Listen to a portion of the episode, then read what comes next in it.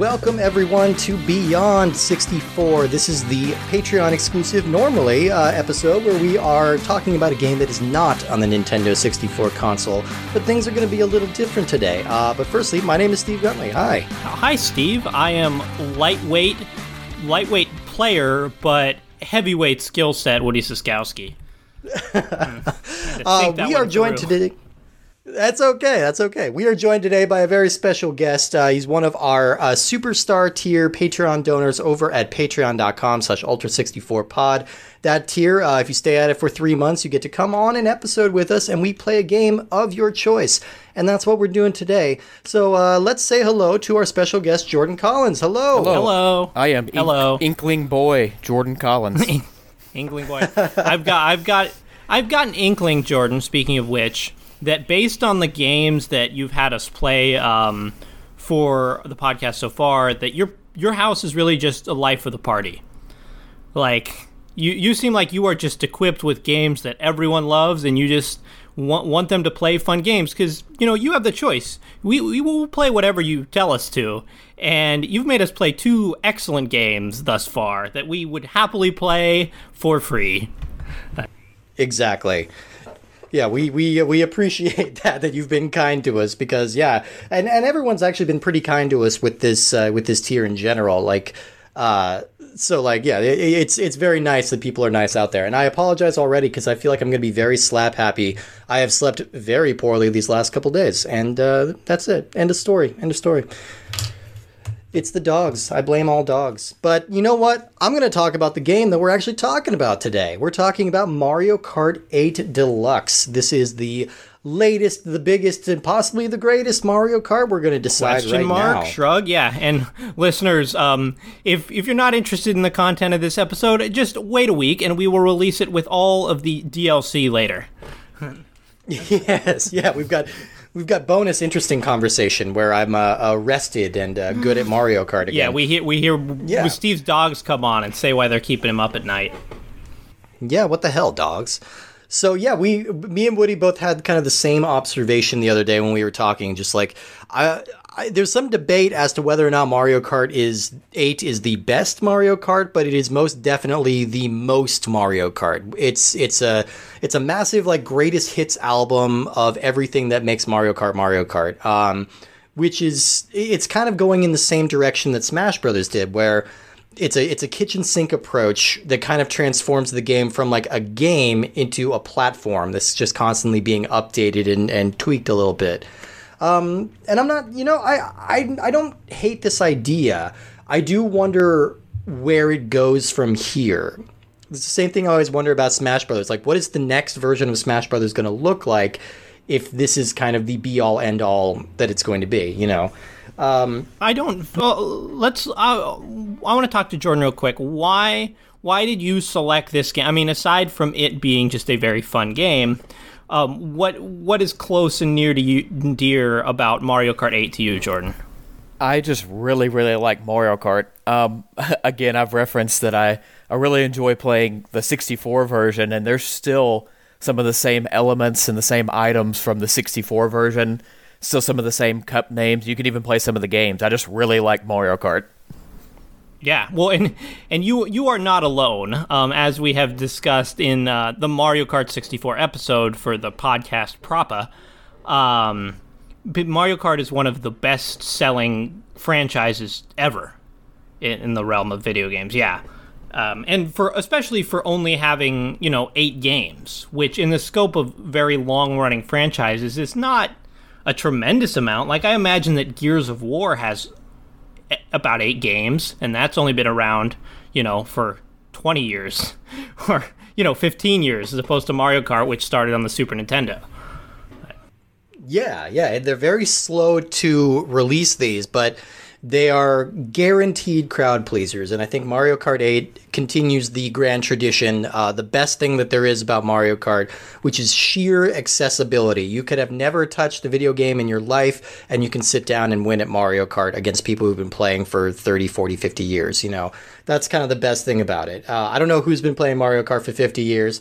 There are time loops that you get stuck in sometimes, you know. You get caught in that strange, This was a strange choice to do with your invented time machine, was to travel back so you could practice playing Mario Kart for longer. Yeah, exactly. You just get into that 8 in the Mario Kart 8 logo, which is a Mobius strip, and you just keep racing forever and ever for 50 years. That was the proposed plot summary of Back to the Future 3, and they're like, we're not going with this.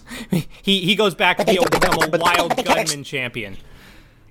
Yeah, and he's now played by Eric Stoltz again, so they just go back on that. All right, let's talk a little bit about Mario Kart 8 and get some history on this thing. So we're specifically talking today about Mario Kart 8 Deluxe, but I'm going to go back into the history of it a little bit today. So Mario Kart 8 Deluxe was released April 28, 2017, published and developed by Nintendo, and it was exclusive to the Switch, but it originated on the Wii U. Let's talk about that Wii U release. So Mario Kart 8 was originally released back in 2014, and the Wii U, the nicest thing to say about the Wii U is that it was something of a boondoggle. It was something of a disaster for Nintendo. The U stands for unpopular. Stands for ugh. Utterly meh. Utterly meh, yeah. So it didn't... It wasn't different enough from the Wii to feel really unique. And when the Switch came out, it basically made everything the Wii U does obsolete. There's no real reason to go back to the Wii U if you have a Switch. So it occupies this very strange middle ground in the culture, and Nintendo was having a really hard time selling it. They weren't even really throwing a bunch of support at the system when it was out. I think the moment it came out, they were immediately looking forward to the Switch. Did you, Jordan, do you have a Wii U, Jordan, or did you get sucked into that realm at all? I did not. I have a Wii, but I feel like one of the reasons the Wii U didn't do well, I think people were just tired of the Wii remote. Yes. Okay. Though, I will say, for what it's worth, I would vastly rather use that Wii remote than whatever bizarre controller the Wii U uses. Like that huge the big pad. Chunky iPad, yeah. Well, I just remember... Yeah, it's still uncomfortable to use. So many times, people would come in and be like, hey, this game didn't work on our Wii. And I'd be like, oh, yeah, this is a Wii U game. And they're like, I thought they were the same system. Because that is what you would think. I mean, it's adding one letter does not make it quite differentiated enough. It does. I think they just sold it poorly. Like, what is the U for? Like, what is this, just like a slightly better version of the Wii, or what is this? So, like, I don't think they sold it very well. And, you know, they weren't really throwing a lot of support at the system, but for a while there, it actually looked like Mario Kart 8 was going to turn the fortunes around, like, single-handedly. So, Nintendo pulled out all the stops with their marketing campaign on this. They spent very big on advertising, and they even partnered with Mercedes for a couple of DLC cars, which is the first time the Mario Kart has reached out to outside advertisers. I guess Luigi and Peach appear in some commercials over in Japan for the Mercedes, so that's weird. Pretty cool. Like, that's a weird plan to be like, I know how we're going to get these last little bit of people.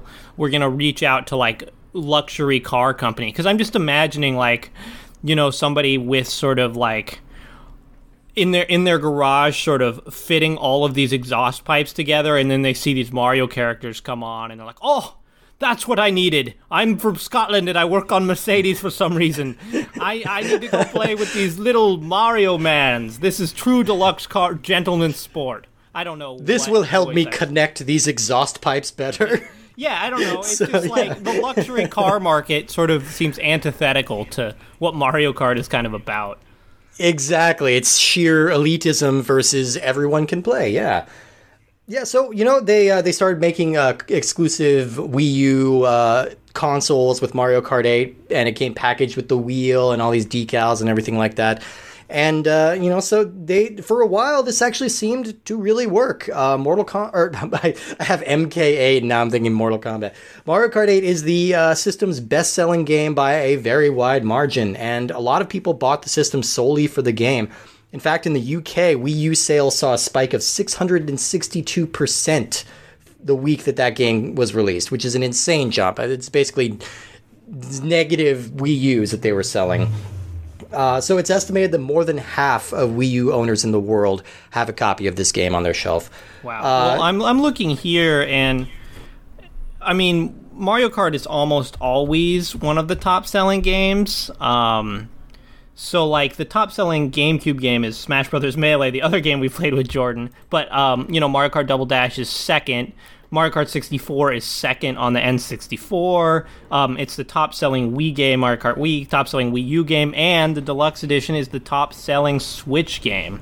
So yes, these just have such a huge crossover appeal. And, like, when you think especially, like, of the Switch, you have, like, Breath of the Wild and, like, all these games that sort of, you know, Mario Kart Odyssey, and people are like, these are like these games are so spectacular, and people are like, I just want to buy like this deluxe edition of this game that came out 3 years ago that already, you know, 8 million people bought.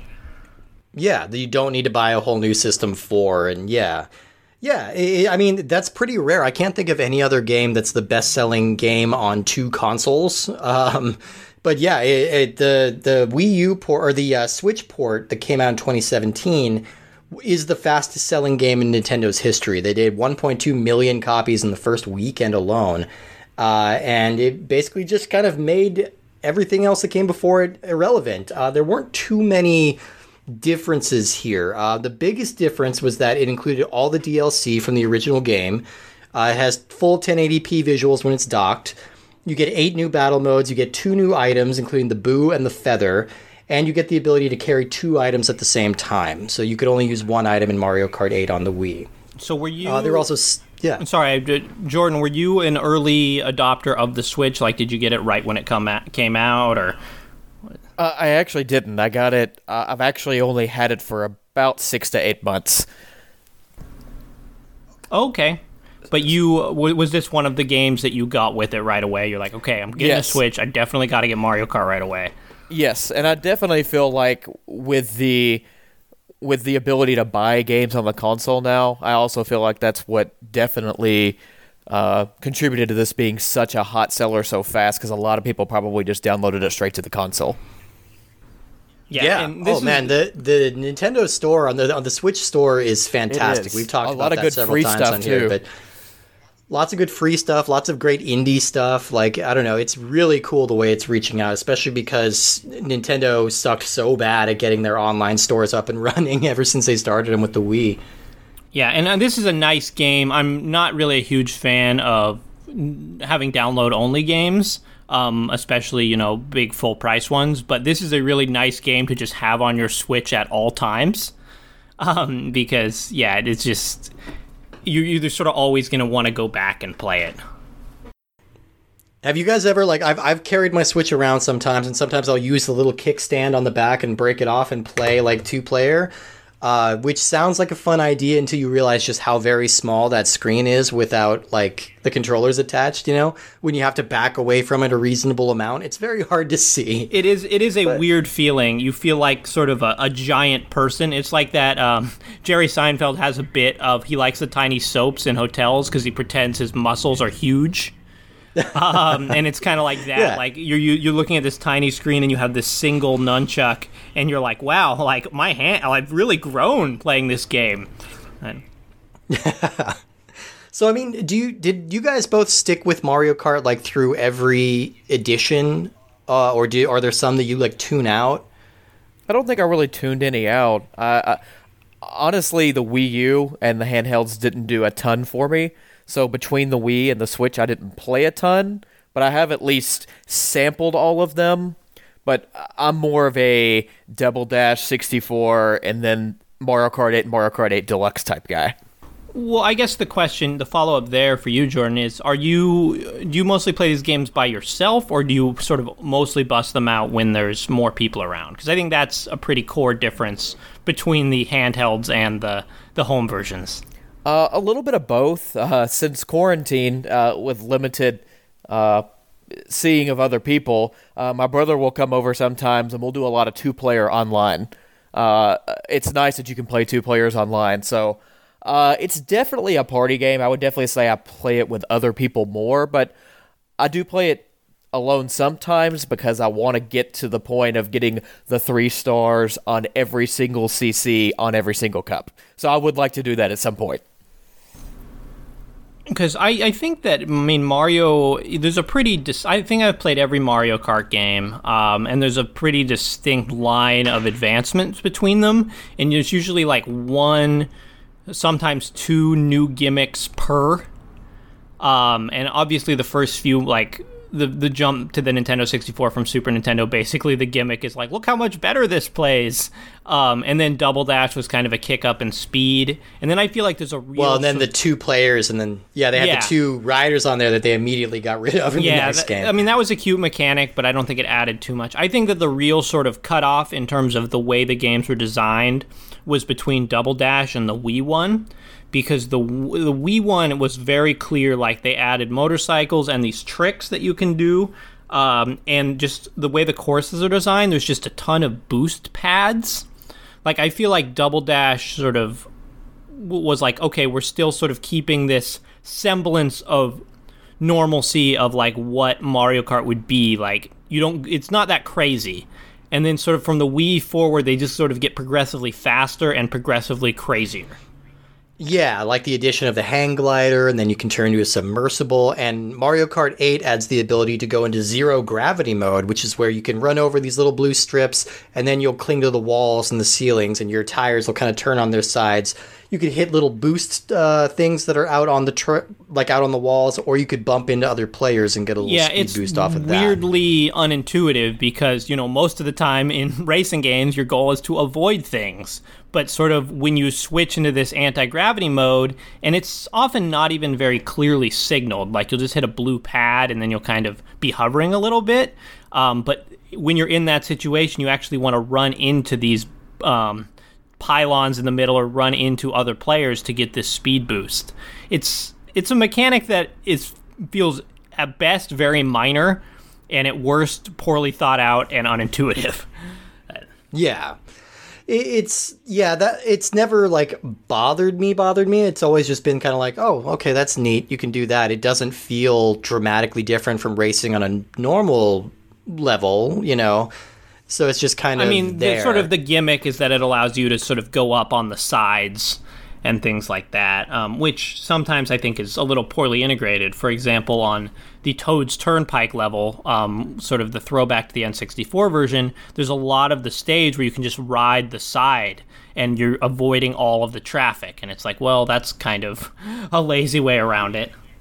Right, yeah. But that is technically slower. A lot of times when you get up on the walls and go into zero gravity mode, so I think they try to offset that. I think their idea there was, okay, if you don't feel like you have the skill to race in the traffic, you can go on the walls, but the penalty is that it's the slower route.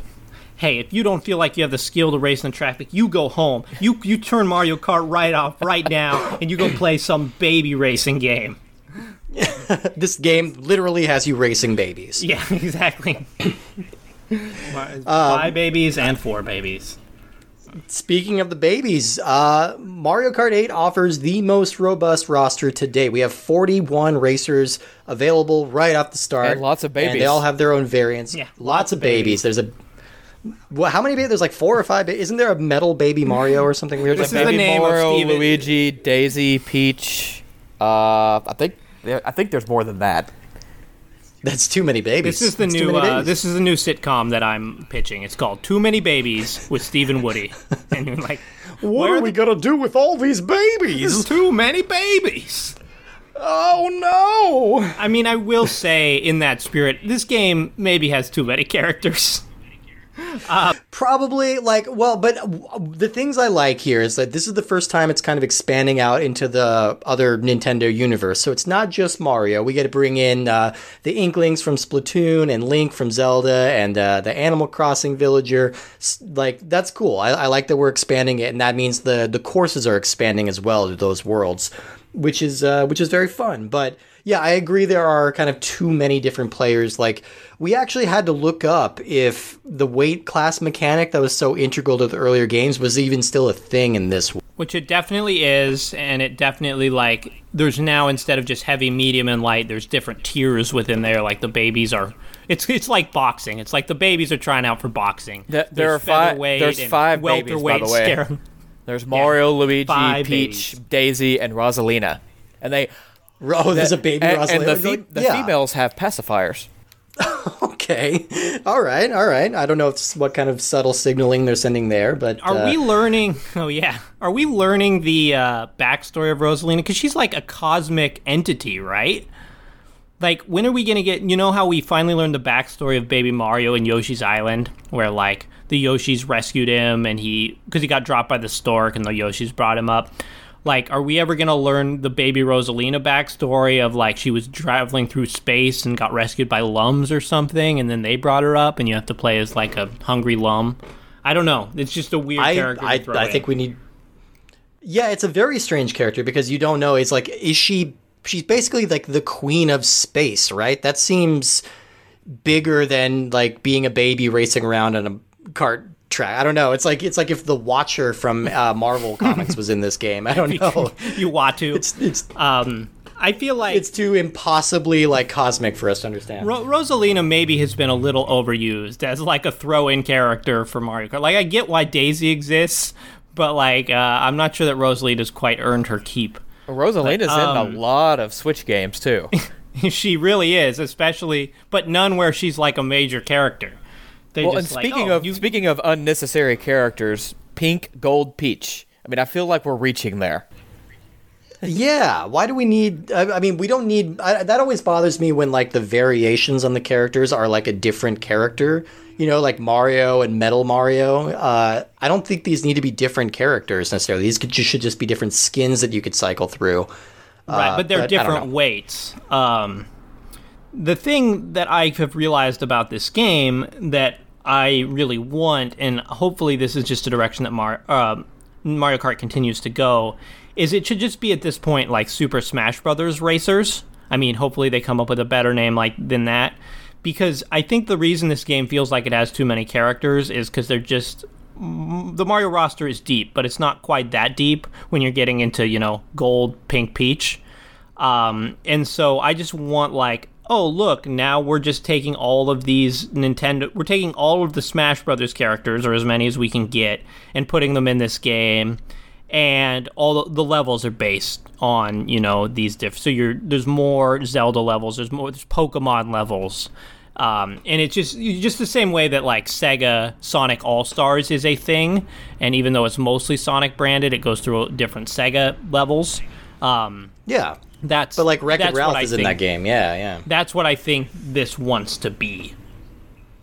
Yeah, which I think is probably a good direction for it to go in, because, I mean, Nintendo's big calling card is their nostalgia for their characters, you know? Everybody loves and recognizes and loves these characters. So toss them into the game that everybody already loves, you know, keep it going. Because, yeah, we've already tossed some in there now, like Link is in here, the Animal Crossing characters are in here. So. Yeah, I think just keep that going, you know, and hopefully there will be more DLC for this game. I think that is kind of the disappointing thing, like, if you are somebody who likes to... play through games and unlock stuff, unlock the new courses, unlock the new characters. That's not really an option here necessarily. You can unlock items to customize your carts and different paragliders and different tires and things like that. But all of the characters, including all the 6 new characters from the DLC and all of the courses, are available in this game right at the get-go. Every time I play this game, like, I've gotten a couple different copies of it just over time or borrowed it from people, stuff like that. But every time I play it and boot it up, I think, was there an old save file on here that I missed? Like, is there something wrong with the game? Because, like, even though there's not, but the way that everything is unlocked by default... I feel like just... And I get why they did that, because if you had bought this for Wii U and had played through and unlocked everything, and then they're like, hey, here's the deluxe version for your Switch, now you have to... go do it again. That would be pretty annoying. But I wish at the beginning there was a little option that came up that said, like, do you want everything to be unlocked? Yeah. And then have to think, too, how bad the Wii U sold, you have to think a lot of... more people bought this game on the Switch than bought the original one. Oh, yeah. So there's definitely I understand the layer of disappointment there. Yeah, exactly. I mean, there has to be a lot of people coming to this game for the first time on the Switch. I certainly was. Like, I didn't have a Wii U when this deluxe version came out. I only bought a used one later. But this was my first time playing this game, was on this. I mean, to me, that's what keeps me going in, like... I mean, Mario Kart is always a pleasure to play, But, like, that to me is what's fun. Is, like, you play through the 50cc courses, and you unlock more of them, and then you play through the 100, and you just, like, keep going and keep trying to get better ranking, and you doing that, you unlock characters and courses and all this. And here, the only thing you really have to unlock is different carts and sort of different parts that go with them. And it's just not quite enough to at least go from a single-player perspective. Yeah, it's not that fulfilling. I mean, it's cool to have it all, but they don't feel that much different. Like, you don't unlock something, right, and you don't unlock something and say, "Oh man, this is way faster than the other one."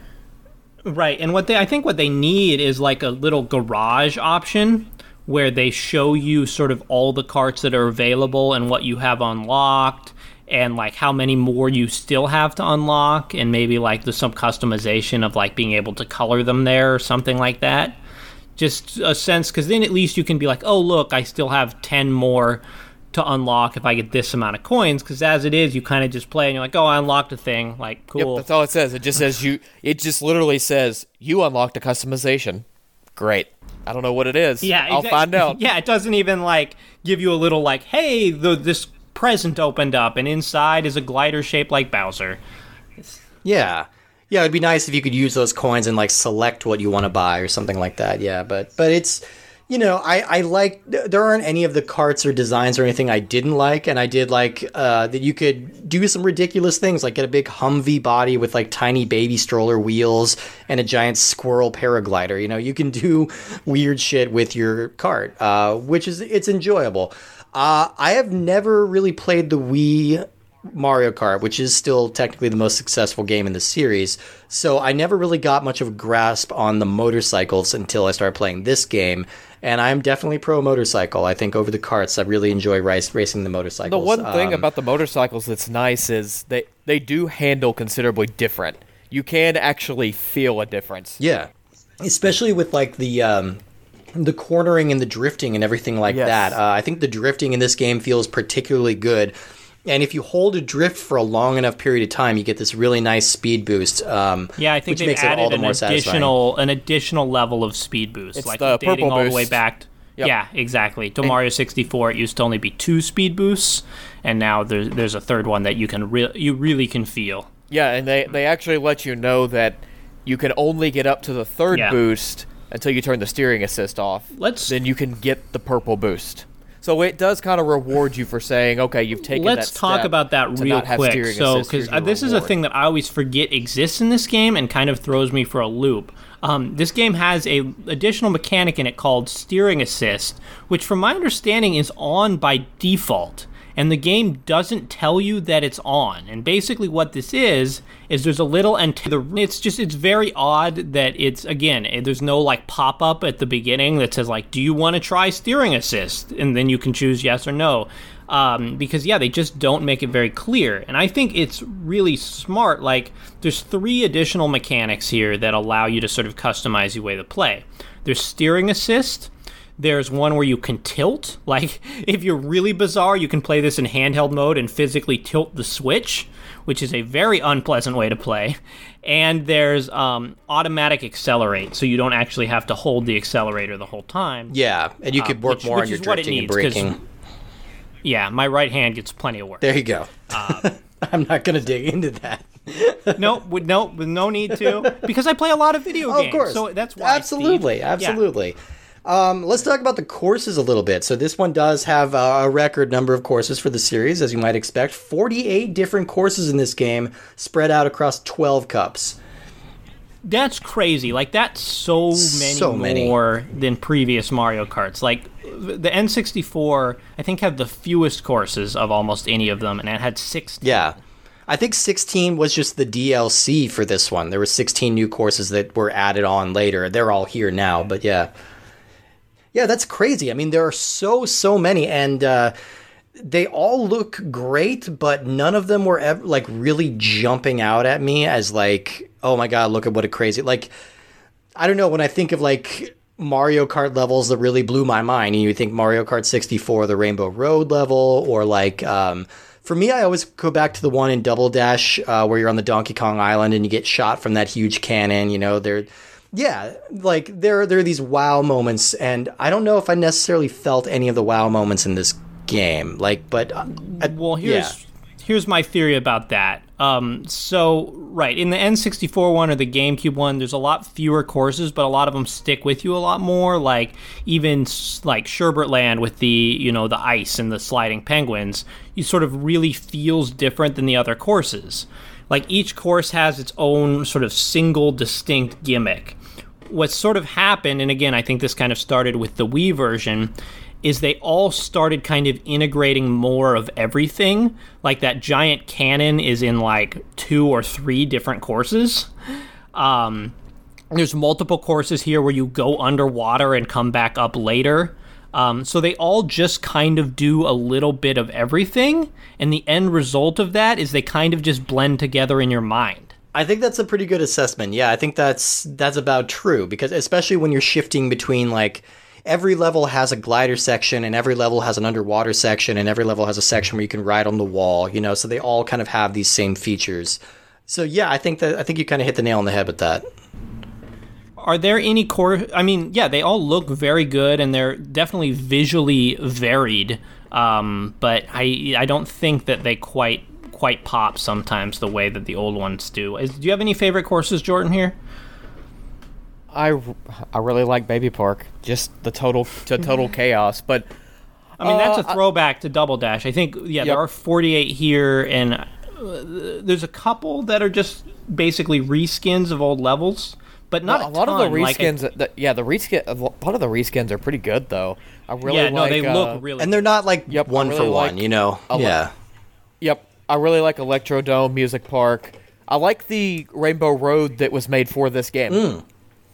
The one with all like their treadmills and looks kind of futuristic-y. Yep, and the different paths and everything. I mean, even the courses that they kind of reskinned, they did a little bit differently. I mean, there's courses I'm not very good at, but I think all of the courses are really good. Yeah. Yeah. Yeah, yeah. There's definitely not like a sense of like, oh, I hate this level, I want to skip. No, there's no, it is in no way like, there's no Yoshi Valley. No, it is in no way like phoned in. They all operate perfectly well, and they do reward like multiple playthroughs. There's lots of secret trails. There's lots of different business going on in the background that you may not have noticed the first time going through. So, like, it's definitely, I don't know, it's probably just a personal thing for me. I think it just feels like they're lacking a little bit of personality. And I think Woody hit on the head. I also feel like some of that is due to the unlocking structure or lack thereof in this game. When they're kind of all just thrown at you at once, they just don't seem as exciting. And that was sort of a part of the older Mario Kart games, too, is like the earlier cups have sort of these more root and boring courses like Moo Moo Farm, and then the later ones you start seeing more crazy stuff like the jungle and Rainbow Road, and just again, because you're like seeing them all here, you're just like, oh well, let's go right to this, you know, village in the mud forest, yeah, right from the exactly start. You can have your dessert for breakfast. Do too great. Oh, sorry, go ahead. One thing they didn't do all that great either was some of the naming. Now I know some of them are reskins, but you know, they have several Mario circuits, Mario Stadium. Yeah. You know, some of the names are really bland. Now, some of them are pretty good, but some of them aren't. Yeah, I agree. It's just, yeah, and there are like 4 different Rainbow Roads to make it in here, you know, so some of them feel a little padded, but I did like that they integrated some of the Super NES tracks in a 3D way that makes sense. I don't know. It's pretty cool to look at them. They're some of the less interesting tracks to race around, but the idea is pretty clever. I mean, yeah, this is essentially a game that's just really, I think that this probably has the smallest, like from a gameplay perspective, sort of the smallest gameplay improvements from the previous one, which was Mario Kart 7 for the 3DS, which is fantastic. But it's definitely like a real feeling of, we're using all the ideas from all the Mario Karts. It's like, there's coins from the Super Nintendo one. There's the feather from the Super Nintendo one. You can hold 2 items like you can in Double Dash. And there's just a ton of boost pads like in the Wii one. And then, you know, doing tricks and then gliders like in Mario Kart 7. So, yeah, it really does play like kind of a greatest hits and refinement, just the same way. I mean, yeah, it really makes the Switch such an appealing thing, because you're like, okay, I'm getting like the definitive Smash Brothers and the definitive Mario Kart, and it's really just a tempting proposition. And it's sad that I don't think this game will get more DLC, being as I don't think it's gotten any since it came out. And it does, I mean, I guess they're just saving it for the next Mario Kart, but I guess it's exciting because it should mean that they're stuck with the next Mario Kart giving it an equivalent number of courses, because I think it doesn't go over well if you back down on it. One thing worth noting about this one, too, is that this was both Woody's and my first experience with Mario Kart Online, which was very exciting, just because generally we're not very big online players. But we hooked up and we played with Jordan online, and what did you guys think of the online experience? I don't know. I thought it was really good. I mean, you can play the battle modes, you can play the Grand Prix, you can play with computers, without. You can play regional and worldwide. There's no lag. It's very competitive. I mean, it's a really good online mode. Well, and I think... No, totally. And it ran very smooth. Think there must have been a lot of lag or something, because I kept consistently coming in like 9th or 10th, which couldn't possibly be my fault. So I'm going to say it was the internet. I think the internet has screwed me once again. No, but we had fun with these. We played a couple of traditional races, which worked perfectly smoothly. Lots of fun, pretty easy to set up. And then we played some battle modes, which, again, like, I'm not normally a big battle mode player in Mario Kart, but we found a couple here that were really enjoyable and very goofy. Well, because if we go back to sort of the Mario Karts we've played more, like, the battle modes tend to be at least... I mean, I'm sure we all got stuck playing a pretty decent amount of N64 battle mode, just the same way we got stuck playing Star Fox multiplayer, because it's like, well, we have it. We've raced all the courses. Like, let's play some battle mode. And, you know, it's okay. Yeah. It's okay shooting those, but it's so hard to hit anyone with the stupid green shell. It's just a battle to get a red shell. And only if you have three green shells and you just throw them out randomly and hope they hit. Yeah, exactly. Yeah, mostly they hit you. That's mostly who they hit. Most of the time. And the random mode, or the other modes in this game, I think are more thought out and just generally more fun. Yeah. But I think there's 5 different battle modes here. I believe so. What we have balloon battle. That. We have Shine Thief, which is just you shoot people, you pop their balloons. The Shine Thief is kind of like what's the name of that ball? The skull in Halo it's some kind of ball. Oh, I don't remember. Isn't it just kind of like captured flag almost? Yeah, sorta. You're supposed to hold on to it. Where you run around and you. No, I gotta look. Yeah, but you basically you've got. Carry on. Oh, go ahead, Jordan. Yeah, you've got Balloon Battle, Renegade Roundup, Bob-omb Blast, Coin Runners, and Shine Thief. Yeah, and we played the Renegade Roundup a lot, and that was actually a lot of Oddball. That's it. The name of the mode in Halo. The Renegade Roundup was a lot of fun, and it's divided into teams. Oh, one thing about this Mario Kart is. Like Mario Kart 64, there were only 8 racers, and I think now there's 16 on at a time. 12. Okay. Yeah. And so the Renegade Runners was a lot of fun. You divide into teams. Half of the team are like the police, and they have little piranha plants attached to them, and so you basically run into other guys to get them with. You run into like the criminals, the renegades, with your piranha plants, and then they get captured in a cage. But then other renegades can go and sort of release them, so you have to capture everyone. And this mode was a lot of fun, and I imagine that there's other people out there who've kind of just skipped a lot of the battle modes in Mario Kart. But check them out, because I think they're... Check them out. They're better than you might. Out. Yeah, no, I agree. Renegade Roundup was super fun, and I've even played a couple times, like, just by myself with some computers, and it's still really fun. I don't know, it's just basic cops and robbers. And this is something that I generally do avoid when I'm playing these games. So that was a nice, pleasant surprise. Some of the weird features that the Switch version of this has is support from Nintendo's absolute weirdest peripherals. Most notably the Amiibo and the Nintendo Labo. How do you guys pronounce it? Is that Labo or Labo or... I like Labo just because I feel like you're creating it in a lab, yeah. A cardboard lab. I'm going to go with that. Yeah, Labo. I'm going to go with Labo. Okay, so the Amiibos, of course, are the tiny little figures that you scan in. In this case, I am a dedicated Amiibo weirdo, so I have many, many, many of them. I was a little... They're going to have to rename them Esteevos. Oh, they definitely already have. But... I was a little bit dismayed and a little bit proud to find that I had all of the compatible Amiibos just on hand on my desk, like when I went to test these out. So I just scanned them all in. Basically, all they do is give you new skins for your Mii racers. You can bring your little Mii guy in there, and we give him different outfits. And this actually wound up being really cute. Like, you can scan in a couple of characters that aren't even in the game, like Sonic and Mega Man and Pac-Man.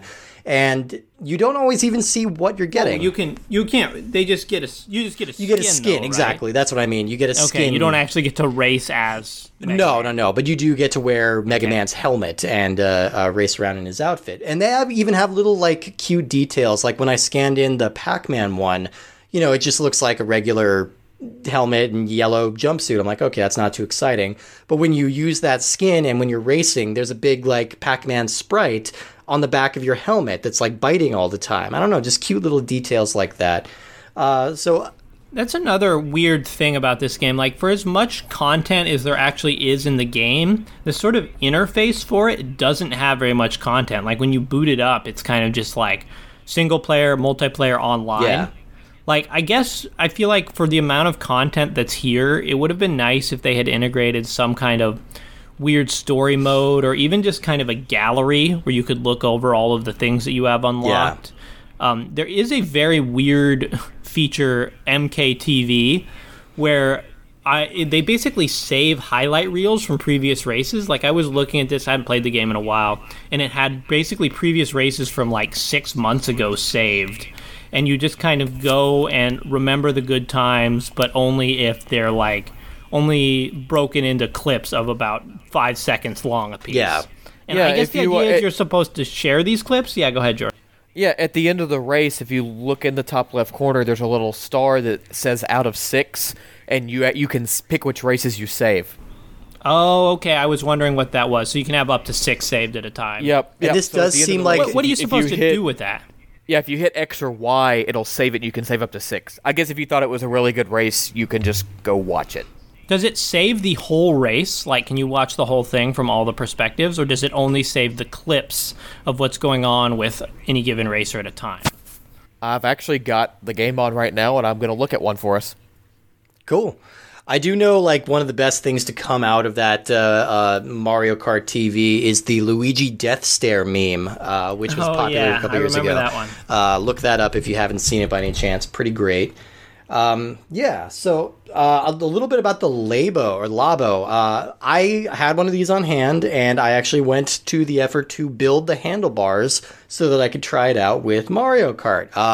These kits are pretty fun. I've only ever built one item out of it. I built a piano, which works great, but it's also one of those things, like, after you build it and play with it for a few minutes, you kind of put it away.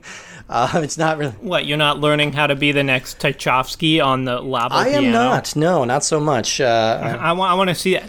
I want more... Actually, here's what I want. Okay. I want a band with the Labo piano, Guitar Hero guitar, DK bongos, mm-hmm. and the Samba de Amiga... Excellent. Rockets. And then we have one person on DDR just kind of like grooving to everything that we're doing. I like that. Yeah, I want to know what kind of music you can make if you somehow MIDI these all into your computer. But yeah, no, I put together the handlebars specifically for it. That probably took me about an hour and a half, something like that.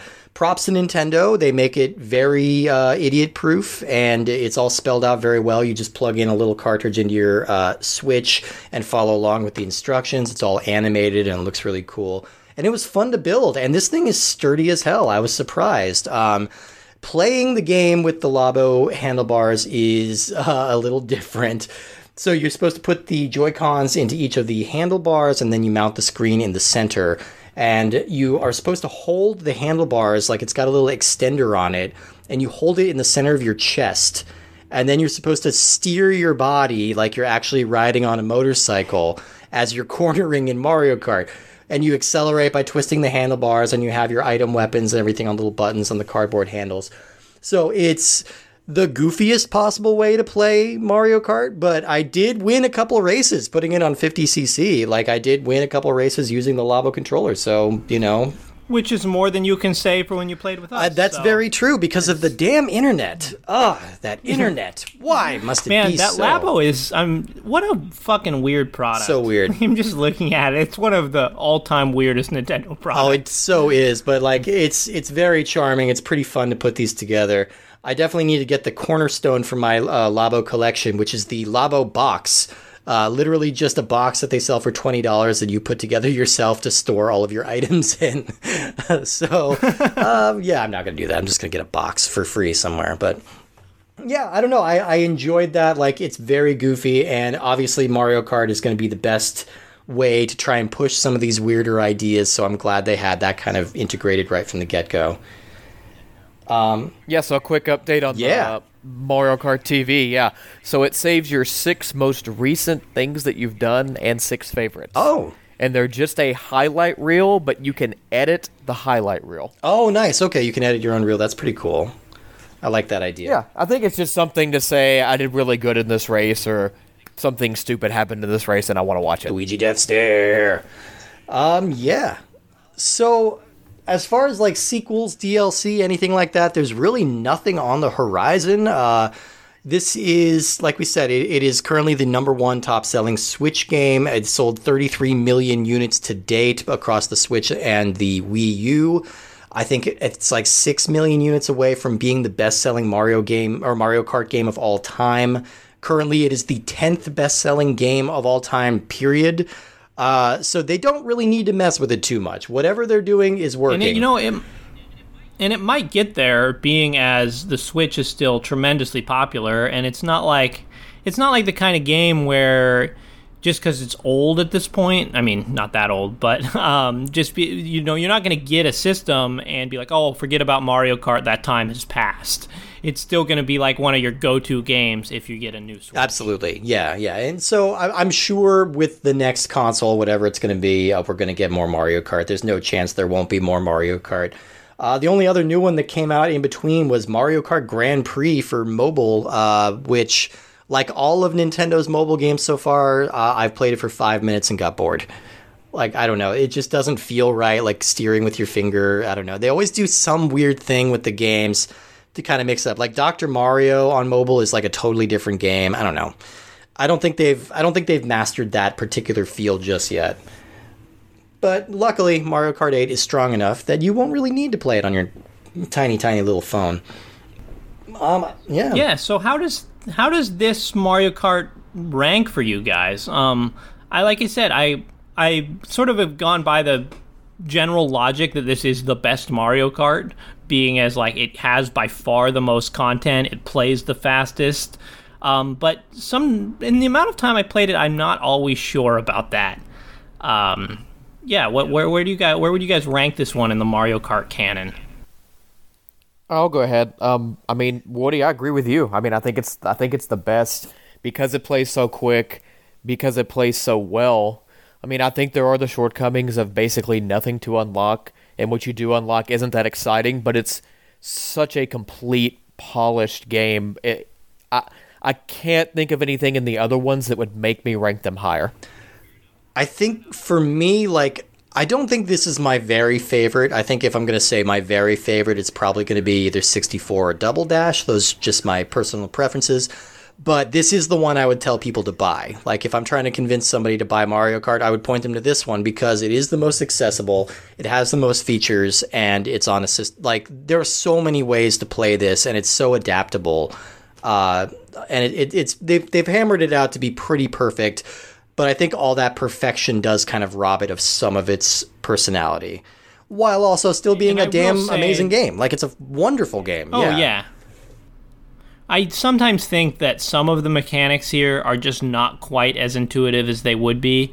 Like, much in the way like the 64 Smash Brothers was sort of easily graspable, and then it sort of got crazier as it went on and became harder and harder. Because, like, now, if you try to play Smash Brothers Ultimate and you're, like, with someone who hasn't played, you're like, oh, it's like a fighting game, but way simplified.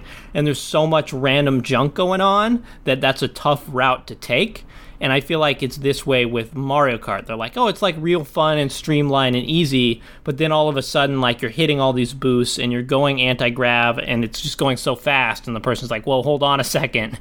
Can't we just... The N64 one, again, is just sort of a lot more intuitive. And I do think, like, the steer assist is really good, especially if you're playing with someone who's new at the game or maybe a young child or someone who sucks like Steve. Yeah, deeply suck. But stupid internet. Yeah, exactly. But I do think that, yeah, some of that sort of brilliant simplicity is lost a little bit. But I agree. I'm glad that this is the one for Switch. Yeah. Oh, yeah, absolutely. It's polished as hell, and you really can't say a thing about it other than all the things we've said about it. Yeah, exactly. Other than the 1 hour, the 50 minutes that we've spent talking about it. Exactly. But other than that, you can't say any more. No, that's literally the final word. Everyone else, shut up now. Yes. I think that's about it on our end. We want to thank you so much, Jordan, for being a patron and for making us play this game. Like, this is a wonderful thing to be playing and talking about, and it's just been kind of a delight recording with you. So yes, the superstar patron tier over at patreon.com/ultra64pod. I think that's actually been snatched up again already, so I think it might be closed out.